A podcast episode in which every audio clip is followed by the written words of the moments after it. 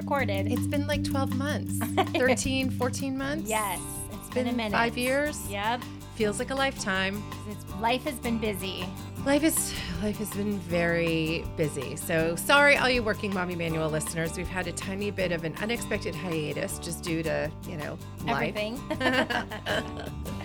which is what we're going to talk about today. But before we dive into it, so this is brand new year, 2023. Happy New Year. Hey, Our children turn 18 this year and graduate high school. Uh, I literally at midnight when we did our cheers toast, I looked at Dale and he was like, "I go, I'm feeling emotional." I go, "Our like this is it. Our little adult in training is finally going to be an adult."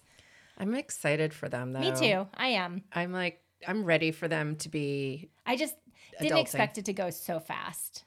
Now that we're here, but everyone says that. I know it's true. Everyone's like, don't blink or Yep. you know. I never believed it though. I just figured like, you know, it's like that old adage. I guess they say, um, what is it? the, years go the years the years go fast but the minutes are, go slowly The days- the days are long, but the the but the years- years are fast You guys get it. You know what we're trying days to are short Yeah. no Days are long. days are long. long years are short yes.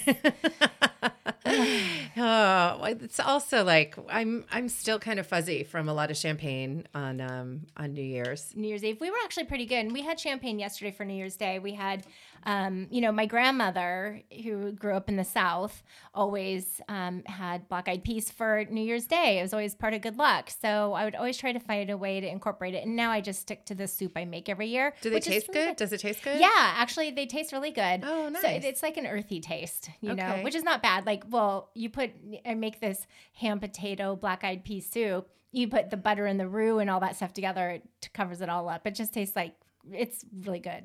actually. Really? It Yes, is? yeah. Oh. I'll bring some. I have some left over. I'll bring it okay i'll try some but you're supposed to eat it on new year's day to make We'll your just pretend. Okay. oh man. So the kids are about to graduate and become adults. I know. and man, I thought when that happened that it would be like, you know, this footloose and fancy free time in our lives. It's so stressful, you know, and, and actually, you know, as they get older, you know, we give um, Brooklyn more freedoms, it seems. I mean, we're not like riding her all the time about, she's pretty independent. She's really does a good job. We, we do have to navigate her, kind of make sure she stays on the right path. But um, for the most part, she does, you know, I don't know. Well, I'm interested to see how this is all going to go.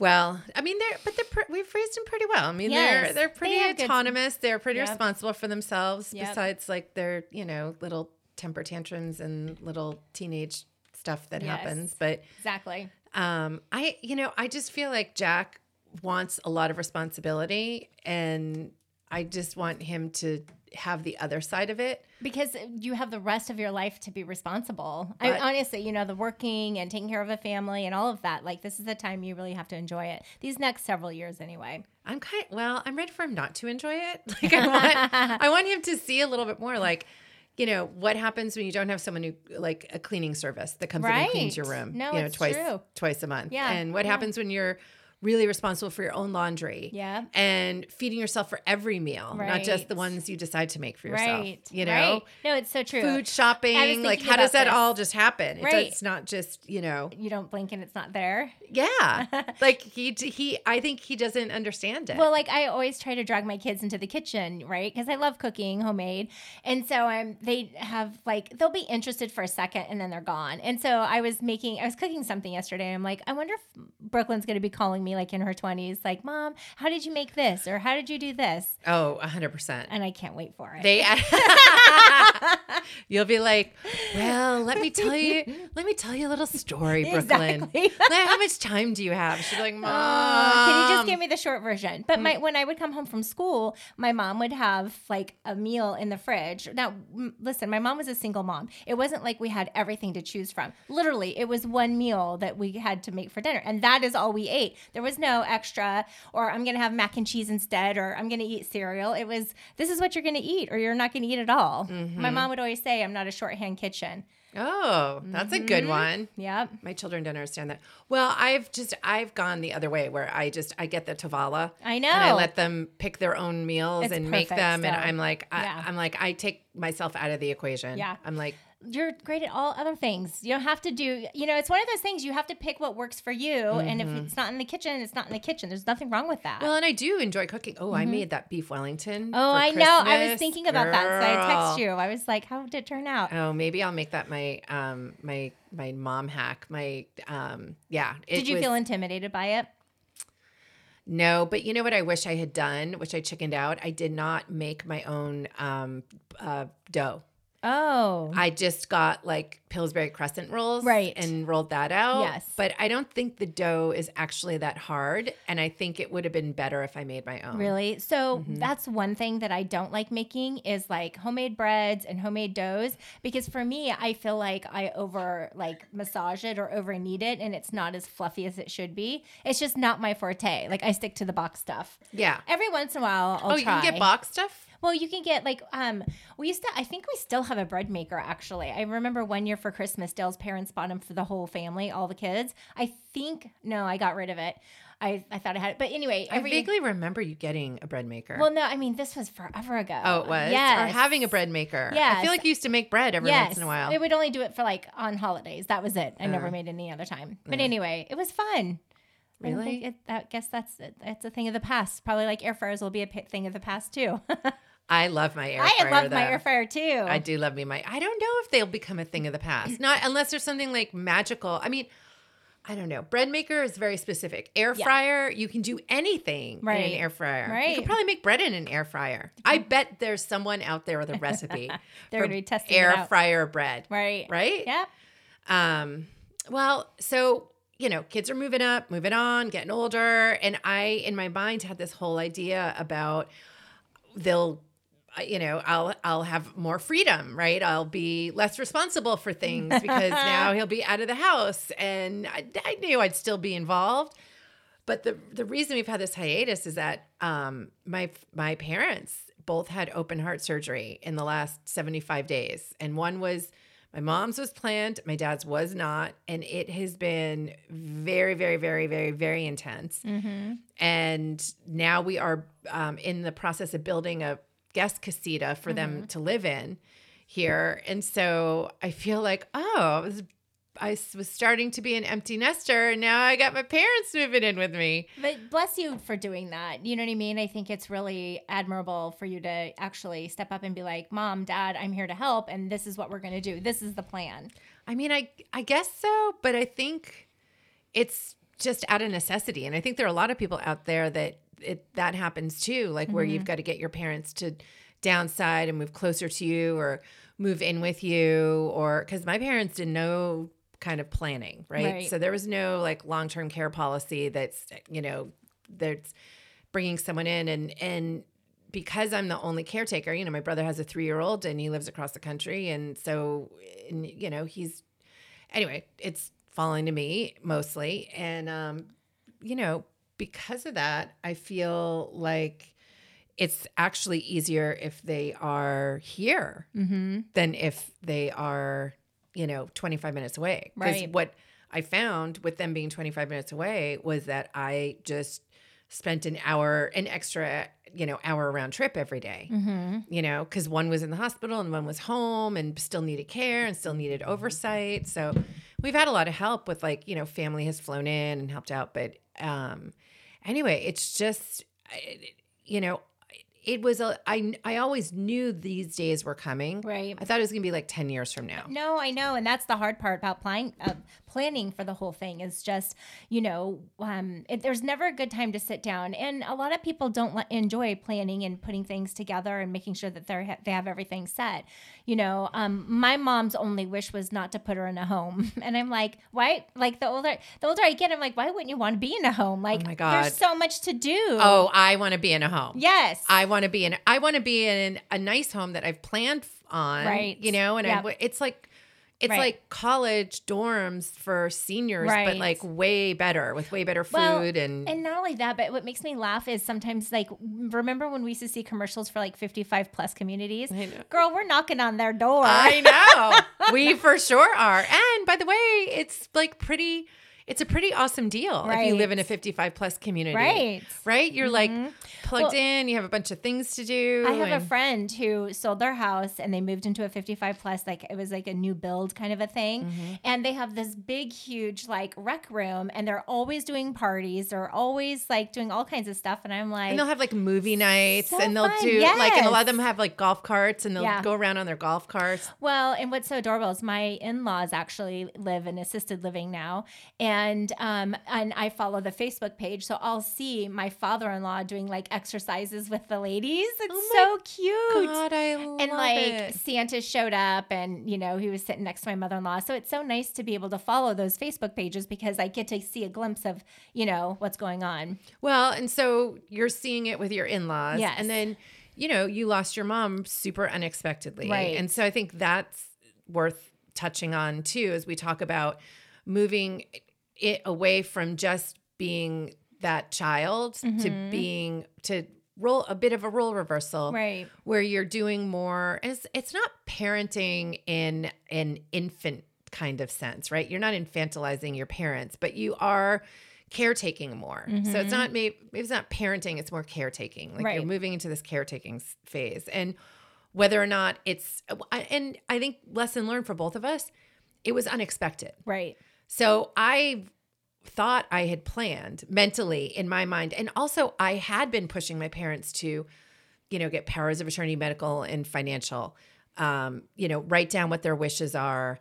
I, I thought I had been having those discussions, and thank God they just let me set up medical and financial power of attorneys. But they know they don't really have an advance directive, right? So like what they, if they just, you know, what they want to have happen, and you know where they if, if they've passed what they want their you know their final wishes are um, Right. they don't really have that and and i wasn't pushing them as hard because i'm like well we got all the time in the world you know they're they're healthy Yep. they were a very young 75 Mm-hmm. and i at least thought oh there'd be some you know uh like a slower progression Right. but really that hasn't happened for you and i Right. you know, you lost your mom super unexpectedly Right. and you it was an intense caretaking. So you you lost your mom. Do you want to talk a little bit about like what you know, how quickly that all unfolded? Yes. I mean, we didn't even know she was sick. Well, and how old was she? So I think 61. okay. 61 years so, old. So and that's again, we're So, knocking yeah. on that door. Yeah. And so what happened was my mom, um, sh- she had some, um, there was she had there were some underlying issues going on. She was trying to figure out what was wrong. You know, diabetes runs in my family, so they had her tested for diabetes. She was showing up positive for that. Um, and then there were some other things, and so they kept doing tests. And then I think it was like internal bleeding. Something happened that took her to the hospital. They finally found out that she had pancreatic cancer, and that's just a death sentence, right? It's not like this is what we're gonna do. Except or, for Dr. Buckman. I know he's just He's am- in his amazing. 90s now, and it's been what, like six, Six years, years. with pancreatic cancer? I've never seen anybody just. it's so insane. It is. He's really done a great job. And Perry credits that um that um experimental drug he got put Really? on. That's Mhm. great. And I think that that's true. No, that's phenomenal. We got to find out what that drug was. I'm serious. right. So, um, so she was diagnosed, and um, when she called me to tell me, I remember I was at work, and so I went outside to talk to her, and she's like, "You know, this is um, not a good outlook." And I said, "No, I know exactly what this means." And so, um, but and sadly, we she when she was diagnosed, she died 17 days later. But for seven, those first seven days, I talked to her. I talked to her every day anyway, but now it was about what are we going to do? How are we going to get through this? My sister, thankfully, had moved up to Washington, where she had lived with in Arizona with me for five years. So she had literally hadn't even been up there a year when this happened, and um. And so, you know, we were kind of coming up with a plan. And that literally the Friday that I was going up to spend time with my mom, um, I got a call that morning that she had to have emergency surgery. And um, basically, the cancer had already metastasized and um, it had um, perforated her esophagus, and she had gotten sick or something, but it blew up. So they had to do emergency surgery. And so I'm getting this call, and I'm like, I and I had told her the night before, I um, Thursday night, I said, Mom, I'm so afraid I'm going to wake up one day and never get to talk to you again. And she was like, Don't cry for me. she was like, Don't cry for me. I'm so proud of you. now I'm crying. But I just was like, I just was not ready for that. You know, I mean, she was a single mom with five kids. Like, I helped raise my brothers and sisters. Like, we were best friends. But you weren't ready for it because she was 61 and she was healthy Yes. and vibrant Yep. and young. Mm-hmm. And so that's, I think, the biggest shock to the system is Right. there was no kind of gentle diminishment. No, Right? It wasn't right. like over the years you're like, oh, mom's slowing down. It's like your mom was like going at full speed, Yep. totally independent. Yes. And then boom. Yeah. And then 17 days later, She was gone. gone. But you had to caretake Yep. during those intense 17 days. And then you had to sort through everything. Right. And, you know, and with my parents, it was, again, super healthy 75 year olds. Now, we knew my mom had this uh, um, valve and it was like kind of faulty that they were watching. And from one year to the next, it was not bad. And then from one year to the next, it was bad. Right. So we knew she had to have the surgery, and so it was, you know, planned for a couple of months. Um, and and honestly, her surgery was a success, and um, and and you know, my father was there to, you know, help her when she got home, and um, she healed well, and she's, you know, she's seventy five days out, let's call it, and she's probably about eighty percent of what she was pre surgery. So I really feel confident that you know a year from now she's going to be in great Oh shape. yeah. But, you know, then my dad had uh, this, you know, Out of heart issue out of nowhere. And, but he ignored the signs because he was like, quote unquote, taking care of my mom. Then he goes in for a stress test the day before Thanksgiving and finds out, by the way, you're like basically having heart attack. You need to go to the hospital. And they put him on a nitro drip and get that under control. And then they think, we'll put some stents in on, on Thanksgiving Day. And I go to the hospital. Everyone's coming to my house for Thanksgiving. I'm like, I'll be back by two.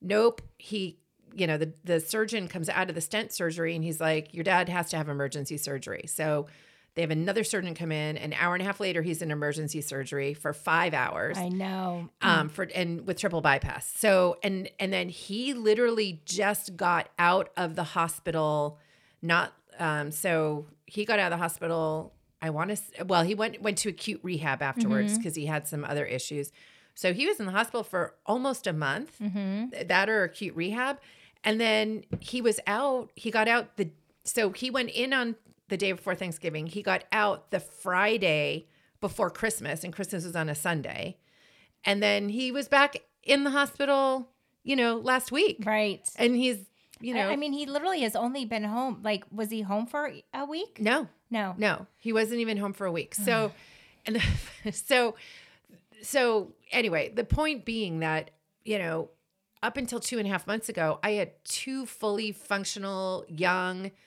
parents Right. who yes had some very preliminary you know they at least had medical and financial powers of attorney but after me begging them you know please tell me what your final wishes are. Tell me if you want to be buried. Do you want to be cremated? Where do you want to be buried? Where do you want your ashes? You know what do you you know what do you want? And and they were just like no no no we're not going to do it. We're not going to do it. And you can't make them No, I know. But, you know, it's really important. And as uncomfortable it is to have those conversations, they're very hard conversations to have, but they're important to have because once they, you know, because. I mean, for example, my sister, my dad also passed away. Now, I didn't have a great relationship with him. He was just, um, he was, he was you were also- estranged He, yes, we were very estranged. He was just because he was crazy. crazy so He's a crazy dad. so if you're if you have a crazy parent you get to be estranged You do, you do, and you don't invite them into your life. And I mean, you you have to put boundaries up. And I had strict boundaries around my father, especially after I got married and had children. I wasn't going to go down that route with him. Anyway, he um so anyway, my sister and um he started building a relationship again with my mom and my sister. They were the only ones who would really t- take his calls or talk to him. And I did have some remorse with that because he had asked for a picture of my family and I wouldn't send it to him. And I was like, he doesn't he doesn't know. He doesn't get to have that. So then when he died i was like all he wanted was a picture kathleen. You couldn't be a big person just send him one picture. But i don't know. I was just it was my boundary about how i felt about how he was in and out of our lives whenever he chose to do that. And i wasn't going to subject my family to that. No, I well, and by yeah, by the way, he with his actions, he uh he does he didn't deserve any of that. Well, I, I mean, we tried rebuilding a relationship, I guess, back in my early 20s. And like, he would talk to me regularly. He would send cards. Like, he paid for the tags on my car, which was like the only thing I think he's ever paid for in my life. And um, I remember it was Father's Day, and I had reached out to him. I sent a card, and it got returned. And I called him, left message, left message. Didn't never heard from him again for 10 years. I didn't hear from him until it was like Christmas Day. And then I Well, w- that's the thing. Like if if you know that someone is spotty, you w- when you have children, there are things that you will accept for yourself that you will not accept for your children. Abs- 100%. So you will accept someone being here, not being here, being hard to pin down, being flaky. right. But when it, you, but you're like, I'm not going to subject my children to that. No. And then and then when he would when he called, he called me. My mom gave me I'm like, thanks mom for giving me a heads up, by the way. I just get a phone call from him and I think it probably he left a message.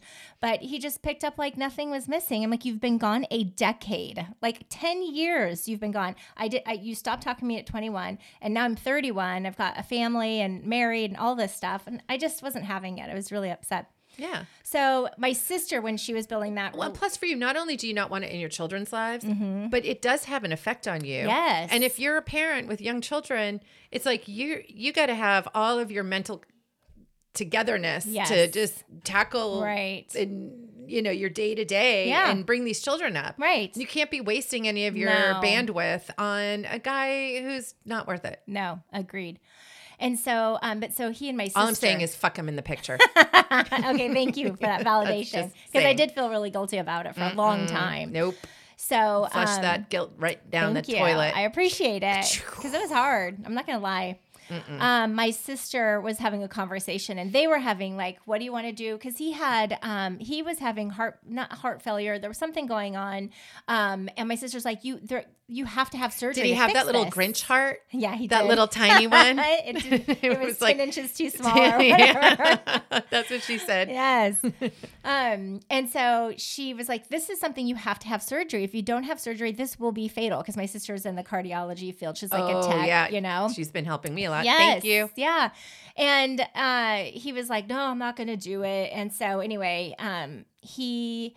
She said, Well, what are your wishes? So she's talking to him, and she said, literally, this is after he died. She goes, I asked him what his wishes were, and then uh, my son walked into the room, and we started whispering to each other. And I came back to the conversation because he was telling her in their ear, and she had no clue. she doesn't remember after that. And I was like, Oh, Lord. Oh boy. So he got cremated. And you know what's really interesting is um, speaking of God winks. Um, so Wait, so what happened with his ashes?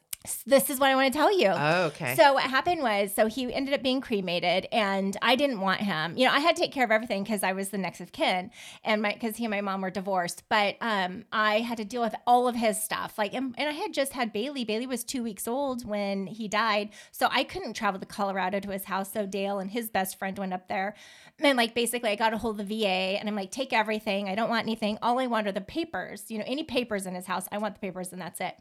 So um anyway um so long story short my i i have like i talked to the um mortuary and i'm like you know have the ashes shipped to my mom. And i can't i don't know why but they ended up going to the post office. And the mortuary was supposed to tell me when they were being shipped so i can have my mom keep an eye out for it whatever.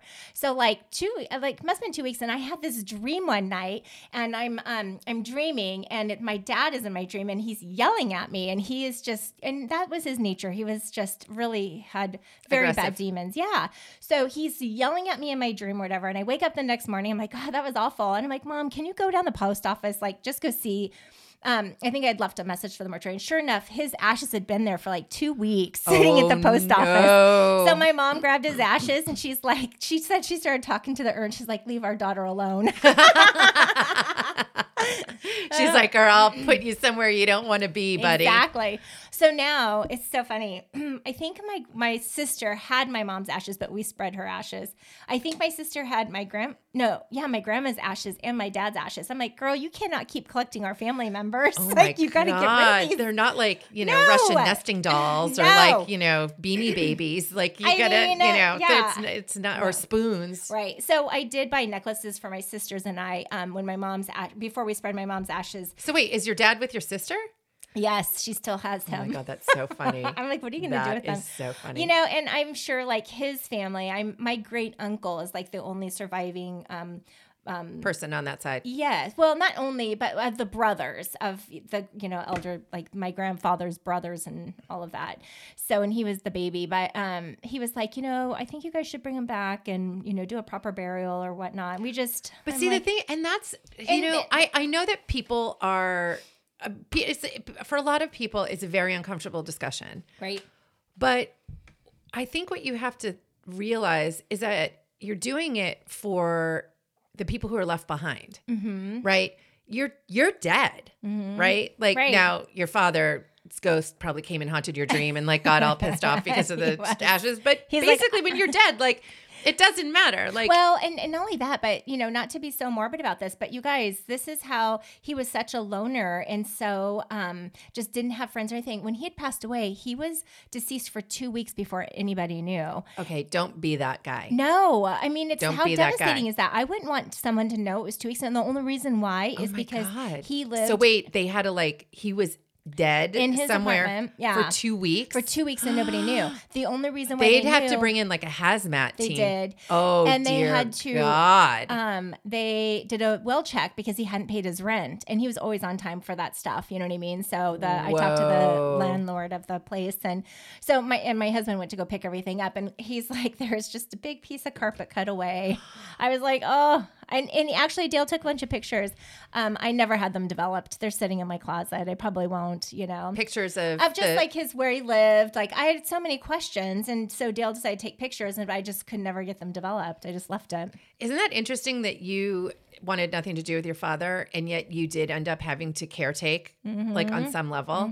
It's so messed up. Mm-hmm. Well, and what's really funny, not funny, is that when um, I, I got all those papers back, right? So we gave everything to the VA, including my dad's car, which was like probably like an 84 Toyota. I don't even know.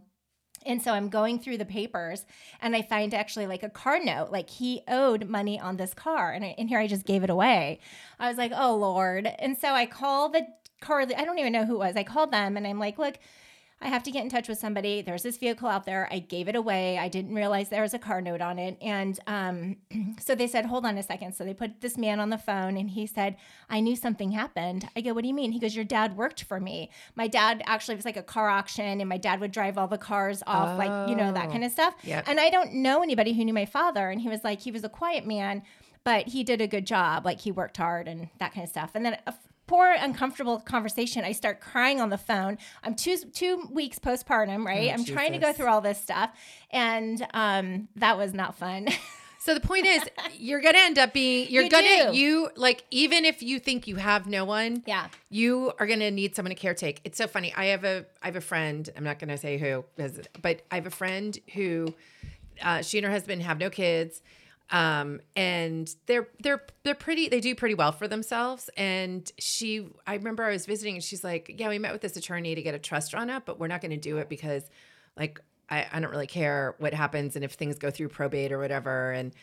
you know, just get divvied out per state regulations. Um, like I think they're going to just draw up a will, which is a lot. Uh, so and so that's important. A will is are your wishes, right but it doesn't have any legal bearing in terms of how your wishes are carried out. Mhm. Like so for instance, it a will if you know, if you die and you have a will that says I want this money to go here there or wherever, but it's not that, you know, that can be superseded by states, right? Mhm, Like the state mhm, laws and the mhm. probate and you know, it, you might have a little bit of, of bearing, but it, it doesn't it it doesn't supersede that. So if if you have a trust, then you skip probate, and I know uh, you know basically a will has to go through probate, and it's it, it and your and your estate is um, public. And you know it can be divvied out through probate per that unless it like conflicts with something right? Right. whereas a trust it's private. The trust says this is where this is going to this person that person. Um, and it skips probate. And so when all this stuff happened with my parents and like just how intense it's been taking care of them, I was like, I'm gonna call that friend up and tell her, like, not for nothing, but you kind of, I think, already really like a couple of your nieces and nephews, um, and have a close relationship with them. Like, why wouldn't you tell them, like, hey, I have a close relationship with you. You're getting more in my. I'm going to create this trust. You're you're the major beneficiary of Right. it. You know, and then that way, when you need someone to help you, you know, even if you have long term care insurance or whatever, it's like you still need a family member to like advocate Right. for you. Yes. you truly, truly do. Yes. And I, I don't mean that to sound awful because I'm. I don't think you should have children just to you know like to deal with that. But man, it- There's just a lot. And not only that, if you think about it, I mean, your children are going to be emotional about the whole thing anyway. oh god, It's there's nothing easy about that. And there's nothing logical. It's it's difficult conversation after difficult conversation. And it's better to have that conversation ahead of time and have things laid out than it is trying to figure it out as it's happening or after a, a life event has occurred. so to that point, I have a friend who just had to put she and her sisters had to put their parents in um it's assisted living, but now the mom is going to have hospice brought in, but the father's like still in good shape. So anyway, um the mom's had dementia for a long time and the and so the there are all these end stage discussions, right? So th- these are two quick stories. So uh basically the doctor's like, "Hey, you know, your your mom if she gets like something simple like a UTI, if if you call hospice in, we you know, we can have those discussions about whether or not you treat that UTI like the elderly can die from a UTI. You know, it's uh, you know, in your 20s you're like, "Give me some penicillin and let me move on." Right. and you know and and so you know but that's a decision that you have to make like are you going to stop treating something so that someone can you know if they're at the end of their life and they're super diminished and they're basically vegetative like do you let something like a UTI take them and those are super terrible hard discussions to have but her sister found in her mom's belongings she had written out Oh. this she had written out it was it basically said i've lived a good life and i'm writing this because when my time comes like don't leave me in any kind of diminished state Mm-hmm. just let me go peacefully and this is i'm writing this to absolve anyone from any guilt or you know uh, or, or or you know and she basically said to absolve you of any guilt like the, my wishes are to i've you know lived this great life and go out you know go w- without taking without just like keeping me alive for keeping for the sake of keeping me Right, alive basically right. and that's you know they're already were moving that way but it's like oh my god now you don't have that guilt like would my mom have you know am i doing the right thing because who wants to let your mom right. not that she hasn't died from UTI, but I'm just using an example. Like, Right. who wants to say, like, yeah, let this UTI take her because she wouldn't want to live like this? Well, now they know that, right. you know? Right. No, it's Um, true. So, or the other thing is having those advanced directives written out are so important because when my dad went in for the surgery, he's like, no, I don't, I, I don't want anyone to come to the hospital. So, of course, I'm like, okay, I'm already on my way there. I'm coming to the hospital. So I'm I'm sitting with him the day before Thanksgiving. And the hospitalist, the doctor comes in and they're like, okay, we're gonna do this stent surgery, but while you're awake, I want to like ask you your basic question, like pre-surgery questions, like, you know, do you have a religious preference? You know, what about this? And they ask him, do you want to have um, chest compressions and be put on a ventilator if your heart stops? And my dad's like, no. And I was like, hold on a minute. I said, doctor, can you just please uh, clarify? You're Yeah. not saying you would put him, my dad on a ventilator for like the next 20 years in a vegetative state.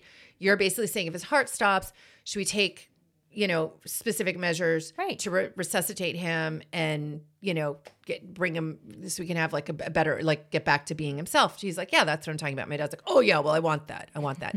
Meanwhile, his heart stopped on the operating table. Right. And I'm pretty sure once they open you up, like they're going to do whatever they can to keep you alive. But I'm like, what if your stupid advanced directive was like do DNR, Right. And you're heart technically stops, do they just let you? Like, Oh, Dad. that's so. It's so. I mean, just one little decision I- could have. Right. Just if you wouldn't have been there, right? one little thing. Whereas if you just would write it out ahead of time, Yeah. If you would write that stuff down ahead of time, and and here's the thing, it's not about being old because do you remember um remember that whole terrible thing? It was like when we were in high school, there was that woman Terri Schiavo. She Oh, was out of. Florida and she was like a young mom. Yep. And she had this, I think, a, like I think she had either a massive heart attack or a massive stroke, but basically she was left in a vegetative state. Yes. And her husband was like, she wouldn't have wanted to live like that. Mm-hmm. I want to remove her feeding tube, and the the parents, and I get it, like fought it, and I I I forget. I think eventually they did take the tube out, and I think she like, but uh, she it, it, it was a very long time. I think she died. Re- not, I mean, not recently, within like the last few years, but within the last ten years. But that had been going on for like twenty plus years or something. which and so she was like 24 25 Mm-hmm. when that happened so the point is we all should really have like you and i should have advanced directives Right. Mm-hmm. and we should be looking at them every once in a while right and we should right. Mm-hmm. have medical and financial powers of attorney which you you have that Yes, right yes, oh, okay yeah. and we do too Yeah. but we should have some kind of medical directive you know written out and you should you know but and it's but and that's so important too because it before my mom got sick it, it- uh, only one year before she got sick i was talking to her about that. I'm like you need to have a poa you need to have all this stuff. So we got everything in order. I went up there we got it all taken care of. that's so great. So then um, when she got sick in the hospital um, i you know I can't remember. I don't think I had copies of the paper. I think she had all the papers. Like I didn't take anything. I don't know why. Usually I do keep that stuff. Yep. But I didn't have it. So um we had to track it down and we were able to get it and uh, maybe I did have I can't remember. I just know that I still to this day have a draft email when I was trying to email the nurse and the first one didn't go through. So then I went to second one, the first one finally went through.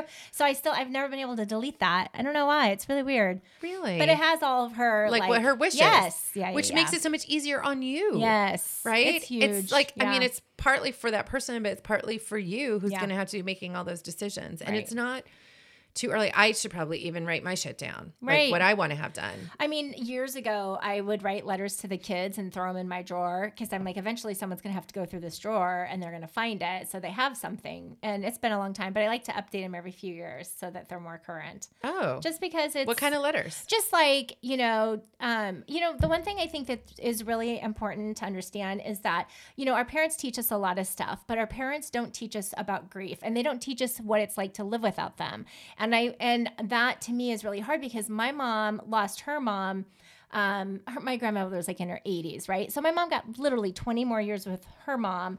Went through the whole like she's lived with her. You know, my grandmother is so funny. She had those sun sundown, Oh, sundowners. Yes, yeah, So she had Alzheimer's, and then she mixed her days and nights up. Yes, and then she would leave the house. My mom had to put like lock down the house. Like she would always disappear in the middle of the night. My, Yes. my she moved my mom, my grandmother in with her.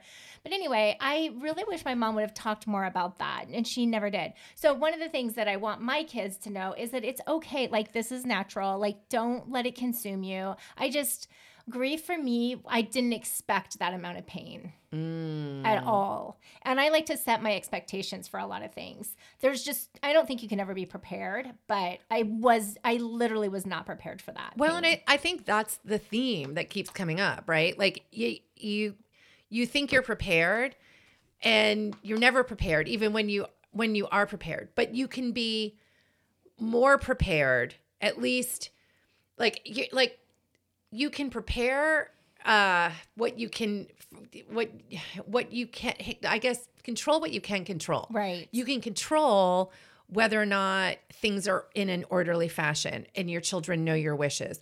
But you can't control when it's going to happen. Right. And you can't control necessarily how you're going to feel about it. Right. Or how people are going to feel about it. right. But the things you so so I guess, you know, you there are things you can't control, but the things you can control are hey, let me make it a little easier for you. Right. Let me make it a little easier for And everyone. those are and the letters basically are like I love you and just always be the best or always do the best or always like don't let, you know, anything keep you down or hold you back or things like that. Just Aw. you know what I mean? That's nice. Yeah. That's really nice. Aw, You better I write letters that. now. I don't know if I could write letters. It's it's not easy. It's it's very emotional because you know. I don't know if I could write letters, but I, you know, I should have some kind of basics like this is, and even like we had clients um, who uh, the the mother in law was one of the mother-in-laws was very and this isn't you know the couple was retired so they weren't mm-hmm. young but they're in his the mother-in-law so she was must have been in her like you know late 80s early 90s she was always terrible with money and all, like not very organized but what she did was she wrote out very specifically how you know she wanted everything handled you know that she i am making this up but she wanted to be cremated and the songs she wanted at her funeral and the the places she wanted her ashes scattered or she had written it all out and the the husband was like you know my mother-in-law was always kind of a pain in the ass but that was the best gift she could have ever given us Right. was we knew exactly what she wanted. We didn't have to worry if we were doing it right, Right. or if we were honoring her in the right way. Well, and that's important because you're like, you know, um, you just want to make sure you're, um, like you said, honoring them properly. Well, and I think in terms of the things you need to focus on, you need to have I at the very least you have to have the legal documents, Yes. right? You get it's Mhm. not that expensive. You can even go online. Right. You know, or a lot of companies will have like a LegalZoom Right. type thing Yeah. where like you pay five bucks a month and you get, but you at least you need to at least have the medical and financial power of attorney. Right. Then I think the next most important thing are like the directives. Like, Mhm. you know, hey, if I have late stage dementia, like just let me go. Okay, by the way, this reminds me um, when we had our friend pass away. Um, when um, when Dale and his best friend walked into the his apartment, he had a book sitting on the coffee table that said, "I'm dead. Now what?" And you can get this on Amazon, everybody, and you can, and it puts everything together. It's just a thing, and like he's had had it for years. He had his passwords. He had all of his equipment, like all everything. It just laid everything out, and it made things so easy. for That them, for the that should be your mom hack. Yeah. Is I'm dead, now what? Yes. Like that you just everyone needs that. Even like with my dad being in the hospital, you know, he called me yesterday and it's like, "Hey, uh, my phone just died." And he's in the hospital. So like that's a lifeline. That's Yeah. how when the cuz you, you know, the, the doctors just show up when they're going to show up Yeah. and that's how I, you know, I've, I've been like, Dad, get me on the phone every time a doctor's there. Well, if he doesn't have a phone, Right. you know that is a problem Yep. so um even go but even going to you know to verizon Mm-hmm. and they were amazing by the way thank you verizon um but they you know the, i had, thank god my mom could authorize some of that stuff but you know we you know I love that. By the way, she got them. Did you get them Apple watches? Is that i what you got them said? apple watches and then she's like, and I put them on my my Life 360, and I'm like, I- it's important. Like you have to be able to track your family. I have them on Life 360, and you can also track them with through Apple Watches, but that's going to take some more like technology. Yes. But Life 360, I could add them right away. yes. Um, but at least they can check their heart rates and stuff, and they can check a bunch of their vitals. And I don't care if like you know the Russian bots are getting all their information or whatever. Like it, it doesn't matter to me anymore. Um, but I think you know you have to have the the legal powers of attorney in place. Number Mm-hmm. one, like just baseline, get that done right, because that can skip a lot of headaches in terms of making sure that someone can pay for things and carry out your wishes for you. That Mm-hmm. it's the person you want to carry out your wishes for you then I think you need to have you should have some kind of directive like hey you know I, you know don't don't keep me on life support indefinitely you know um I lived a good life whatever you know or but or I do want to have every kind of you know um effort made Right. you know like yes. so you need to let someone know that Yeah. right Right. um, and then I think it is important to say also, you know, what you want your wishes to be, like Mm-hmm. what you want um, for funeral services or your remains and all that kind of stuff. Mm-hmm. And then,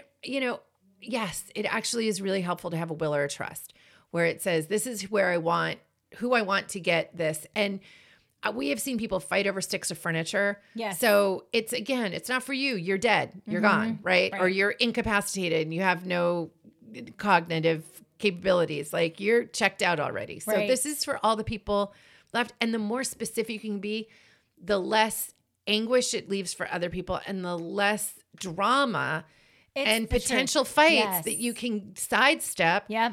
because you've been specific. Right. You know, Yep, and I, I know true. it doesn't I I get I get you know what, but if it if it's that hard for you, like me, I don't know, like just have just I don't know, take some edibles, have a martini, do what you need to do, but write that shit down. Yes, you write have it to. down. It just makes things easier. I Mm-hmm. and I actually ended up getting it wasn't I'm dead now what but I got there's another thing on Amazon you can get this it's but it's I think it's the same version of that Mm-hmm, but it's just like yeah it's called the peace of mind I think it's called a peace of mind Yes.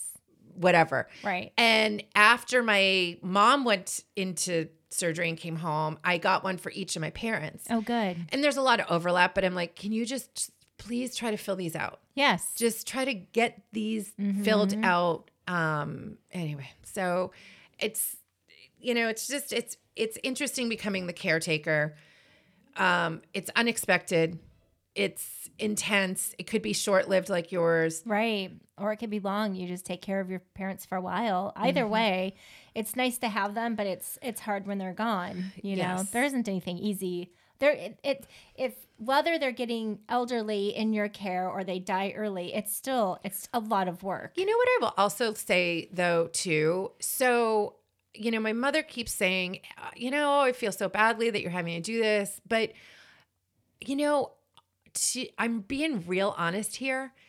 It's not um it it, it it's not awful. No. It's not it, it you know, it's unexpected. You know, I was like, "Hey, when my kids move out, I'm going to have all this free time." That's not happening.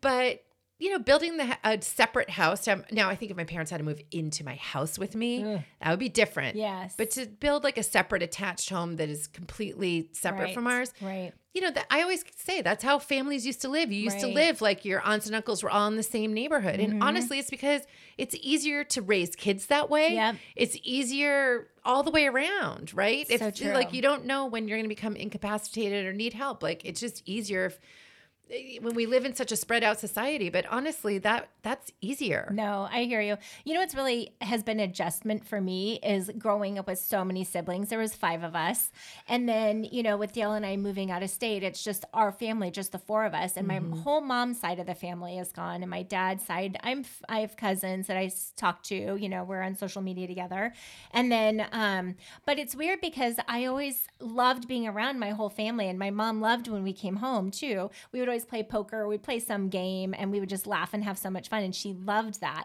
And I remember when she was in the hospital, all five of us were there, and we were doing something happened, and we were all cracking up laughing. And I saw my mom like try to wake up, like try to get you know gain Yeah. some consciousness, and she just couldn't. And I knew she felt us and knew we were there, and that's what she loved. So I know that you know we were all there, and So that's the exact point I was trying to Mm-hmm. make is that having family around you and caretaking, Yes. it actually isn't this awful burden. no, I mean, it's not the easiest thing all the Mm-hmm, time, but not, what is easy, right. Right. And it is so cool that, like, I actually am looking forward to having my parents living next door to me. right. You know, like I enjoy easier. my parents. Yes. And and they're they're fun and they are going to get back to being healthy again. Yes.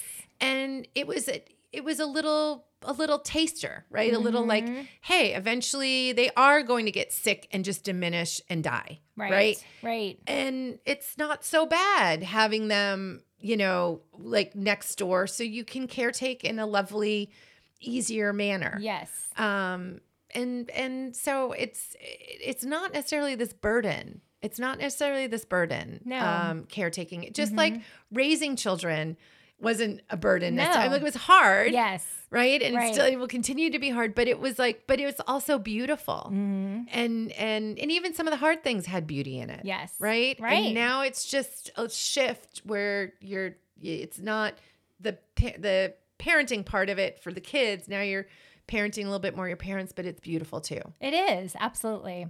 so and you really you didn't want to watch your mom pass but No. It was there was beauty in being there for her A hundred percent. yes. right and being part of that Yeah, definitely. It's like I remember after she had passed away, um, I was cleaning up the room, like because they had brought in like a a bunch of treats and coffee and tea and like all like a cart of all these goodies. And so I'm like picking up the trash and putting everything back on the tray and stuff. And my brothers, they were like, I have to leave. So I'm like, it's fine. You guys go. I'll pick everything up. And then I went over to the window and I turned around and my mom was laying there and she was, you know, she was turning jaundiced because, you know, her uh, that pancreatic cancer had gotten to her liver. Mm. And um, I just gave her a big kiss on her forehead and I was like, I'll see you later. No, it's I know. I'm sorry. I keep making she's she has had tears in her eyes like half a dozen times and she keeps laughing instead of crying. I. Um, well, I, I- feel so much better now. Grief is not. I do not like it, you know, and I don't want anything to happen to anybody else. Yeah. Not my sibling, nobody. I couldn't. It would be too hard. So I, you know, and that's the thing. Life is so precious. It's so much fun. I love the family. I love like entertaining everybody because life is it's life is gets to be hard sometimes. You know what I mean? And so you have to enjoy those moments and the precious time that you have with your loved ones. It's so important. it is. Yeah. It is. and the more you can prepare, the easier it'll make it to Definitely. just be engaged in those really lovely moments. Right. As opposed to stressing about stuff that really that's the stuff you control. So That's exactly it. control the mm-hmm. things you can control. Right. It's true. I know. Well, I think I'm done making you cry today. Hey, As you look at me with tears it. in your eyes. No, No, it's good. They're happy tears. They're just memories, you know, that come, that make me cry. So No. I'm gonna I'm gonna give a mom hap on behalf of my mom Okay. because when she was in the hospital, right? She was in ICU and open heart surgery when you're in your 70s. I'm Yeah. saying open heart surgery is a big deal. Open heart surgery in your mid 70s is tough, and she looked real rough when she got out of surgery, real rough, and. I don't think she I don't think she even remembers her time in ICU and she was there for like a little over a week. And um but when she was kind of coming to herself, but she was still really incapacitated. Um and uh you know, so she's in ICU and and finally she's like, "Uh, you know, maybe maybe I'll watch TV to distract myself." So I'm like, "Well, let me put on the Hallmark channel because it was, you know, we were Yes. heading into like getting ready for Thanksgiving and they had the Christmas stuff on and I was like, "All right, let's let's get the Hallmark channel because it's, you know, kind of mind uh, mind cotton candy, right?" So I put that on, and she actually, that really was great because it was a low key way to kind of, you know, re engage and, you know, and not just being like healing, you know, just, and so she, she, now she says she can't watch the Hallmark channel, but that's what she watched while she was in ICU. And probably like two days later, they put a guy in a, in the room next to her and the doors are open in ICU for the most part. And um, this guy was, I don't know what was going on with him, but he was, he was yelling out, why me? What did I do? when can I go home? Nurse, come help me. And my mom was like, you know, just sitting there and my dad's sitting there and kind of like, God, this guy. And um, finally my mom goes, she yells out, "Turn on the Hallmark channel!" and my dad can't get it. He just it that tickled him. He told me that story. I don't know, like half a dozen times. But um, anyway, so when you have a parent who's not feeling great, that Hallmark channel, especially during the holidays, Yes. it is a lifesaver. It is. It will. It was. It's cotton candy for the brain. and It'll cheer you right on up. Yes, So so don't be true. afraid to turn on that Hallmark channel. No, it's so good. I love it during the holidays too. Mm-hmm. I only watched a couple of shows in the holidays. I did watch that one with Chris, uh, Lindsay Lohan. Like, Oh, did you? I heard it was good. It was adorable. Okay, I need to watch it then. It's cheap. It's the it's like Hallmark holiday. I love a good comeback story Yeah. too. You know, I'm rooting for Lindsay. Yes. So what's your mom hack? So actually, I have a couple. So um, actually, since you shared your mom's mom hack, I'll share one from my mother-in-law. Okay. She um actually we had these poinsettias that we bought during Christmas, right? Or Yeah. during Thanksgiving for Christmas, and then they they were starting to dry out fast, and you know it's just hard to keep them alive here in Arizona. Yeah. So anyway, um, but my mother-in-law taught me this that if you have a, pl- a plant that's like wilted, um, you, if you just take a cup of cold coffee, like not hot coffee, and you dilute it with water and put it in like water your plant with this, it perks it right up. The caffeine gets it going. No, it works every time. So I had a pot of coffee and it was cooled off. And so I'm like, um, I was looking, I was trying to like clean up the dead leaves. I'm like, oh, come on, poinsettia, like you can do it. You can and make then it. I remembered. I was like, oh, I'm gonna put some, and I put some in there, and the little the leaves that were left like sprung up, and it's the caffeine that does it. Wow. That's what my mother-in-law told me anyway. For years, like I've always used that for years. Proving just yet again that caffeine is really the source of life. it is truly and truly. definitely I love that. Me too. Did you have any more? that Yes. wanna So can? I give one more? Yeah, Oh my gosh. But our then next week podcast, I'm gonna yeah. be like, why did I give all my my good ones away? So during like it's wintry here for Arizona. It's cold. It's rainy, and um, I forgot about this wine, this hot spiced wine. Oh. And this is really, it's so good. It's like you take a, you get a bottle of Manischewitz cherry, cherry Manischewitz wine, and um, like a 32 ounce of apple juice, and like three sticks of cinnamon, three cinnamon sticks, and you just warm them in a pot on the stove, and you can transfer to your crock pot, but don't boil it, people. We're not trying to burn our mouths. You just want it to be warm, like warm hot tea. Yeah, yeah. And it's so tasty and refreshing. It gets a little sugary. The apple juice gets a little sweet for me. So I can do like maybe two cups and that's it. But it makes you feel all warm and rummy. Oh, that would be kind of nice for like Christmas Eve. Yes. You know, it's like really Christmas good. Eve drink. Mhm. Um, well, what's your one good thing?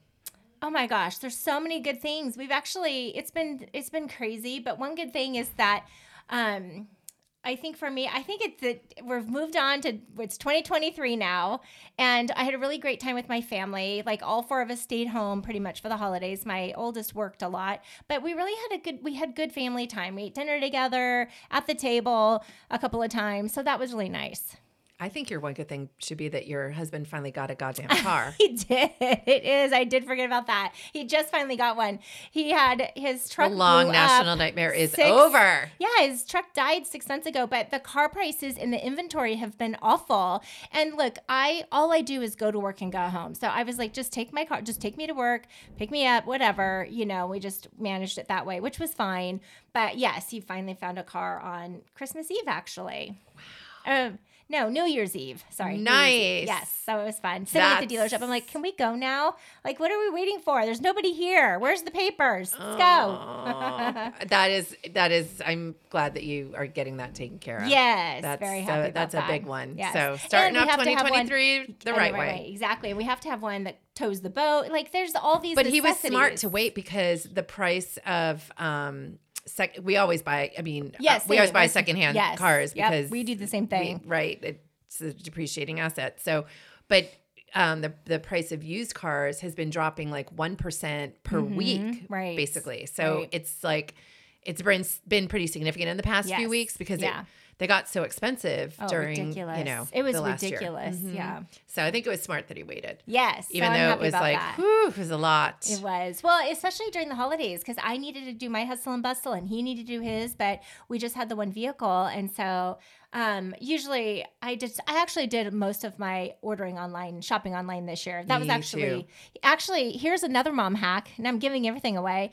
Um, when your significant other or your kids put things in the Amazon cart and, and sometimes like we do save for later a lot. So just go through that list and pick things out that they wanted that you just didn't buy throughout the year because most likely you have a pretty long list. So I picked up a few things for Dale in there that he wanted, but he just was like, ah, I'm not going to get that right now. I'll wait or whatever. Oh, that's smart. yeah, that's it real worked smart. out. It's like sneaky Christmas shopping. I know, and it's stuff that they want, so you're not having to guess. Hmm. That's another thing. Oh, and the kids put powerpoints together this year for the Christmas list. Did you tell them about Jack's Oh my PowerPoint? gosh, No, I didn't see his. Well, not well. The one where he wanted um he Money wanted for his money girlfriend? for his girlfriend. Yes. Well, yeah. So Brooklyn had this one, and it said it had like a disclaimer, and it was a Santa dabbing, like the Santa dab. Okay. And it was like the Santa dab means this is what I want most. so whatever she, whatever their her item was that had the Santa dab, oh they God, had links so to funny. Amazon, they had links to Sephora, they had all kinds of stuff. so funny. Jack didn't want anything. He just wanted gas cards. Oh,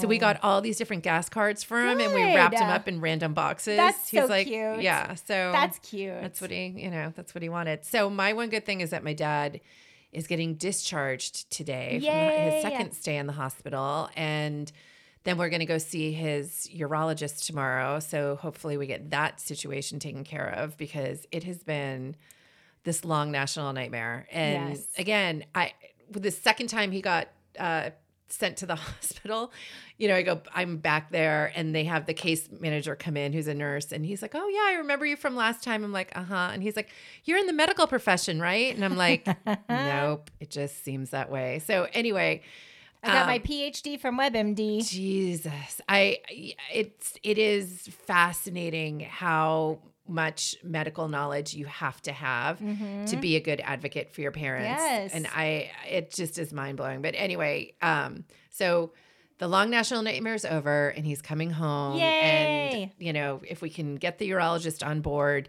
hopefully we get his last little issue fixed and then we're on the road to recovery. That so would be amazing. Jesus H Christ. But anyway, never thought I'd talk to my parents so much about pooping and peeing and their vital signs. And I can tell you what the normal range for a white blood cell count is. I can tell you what normal heart rates are and how much they can drop before it's problematic. And it's, oh, Jesus. I mean, really, I do feel like I'm in a medical profession. Oh my but gosh. anyway. It's a lot. so good job for taking care of everything. Yes, and good job taking care of your mom and you. taking care of me and taking care of all of us. Yes. So cheers. Press and hold. Press and hold. Thanks, everyone. Thank you.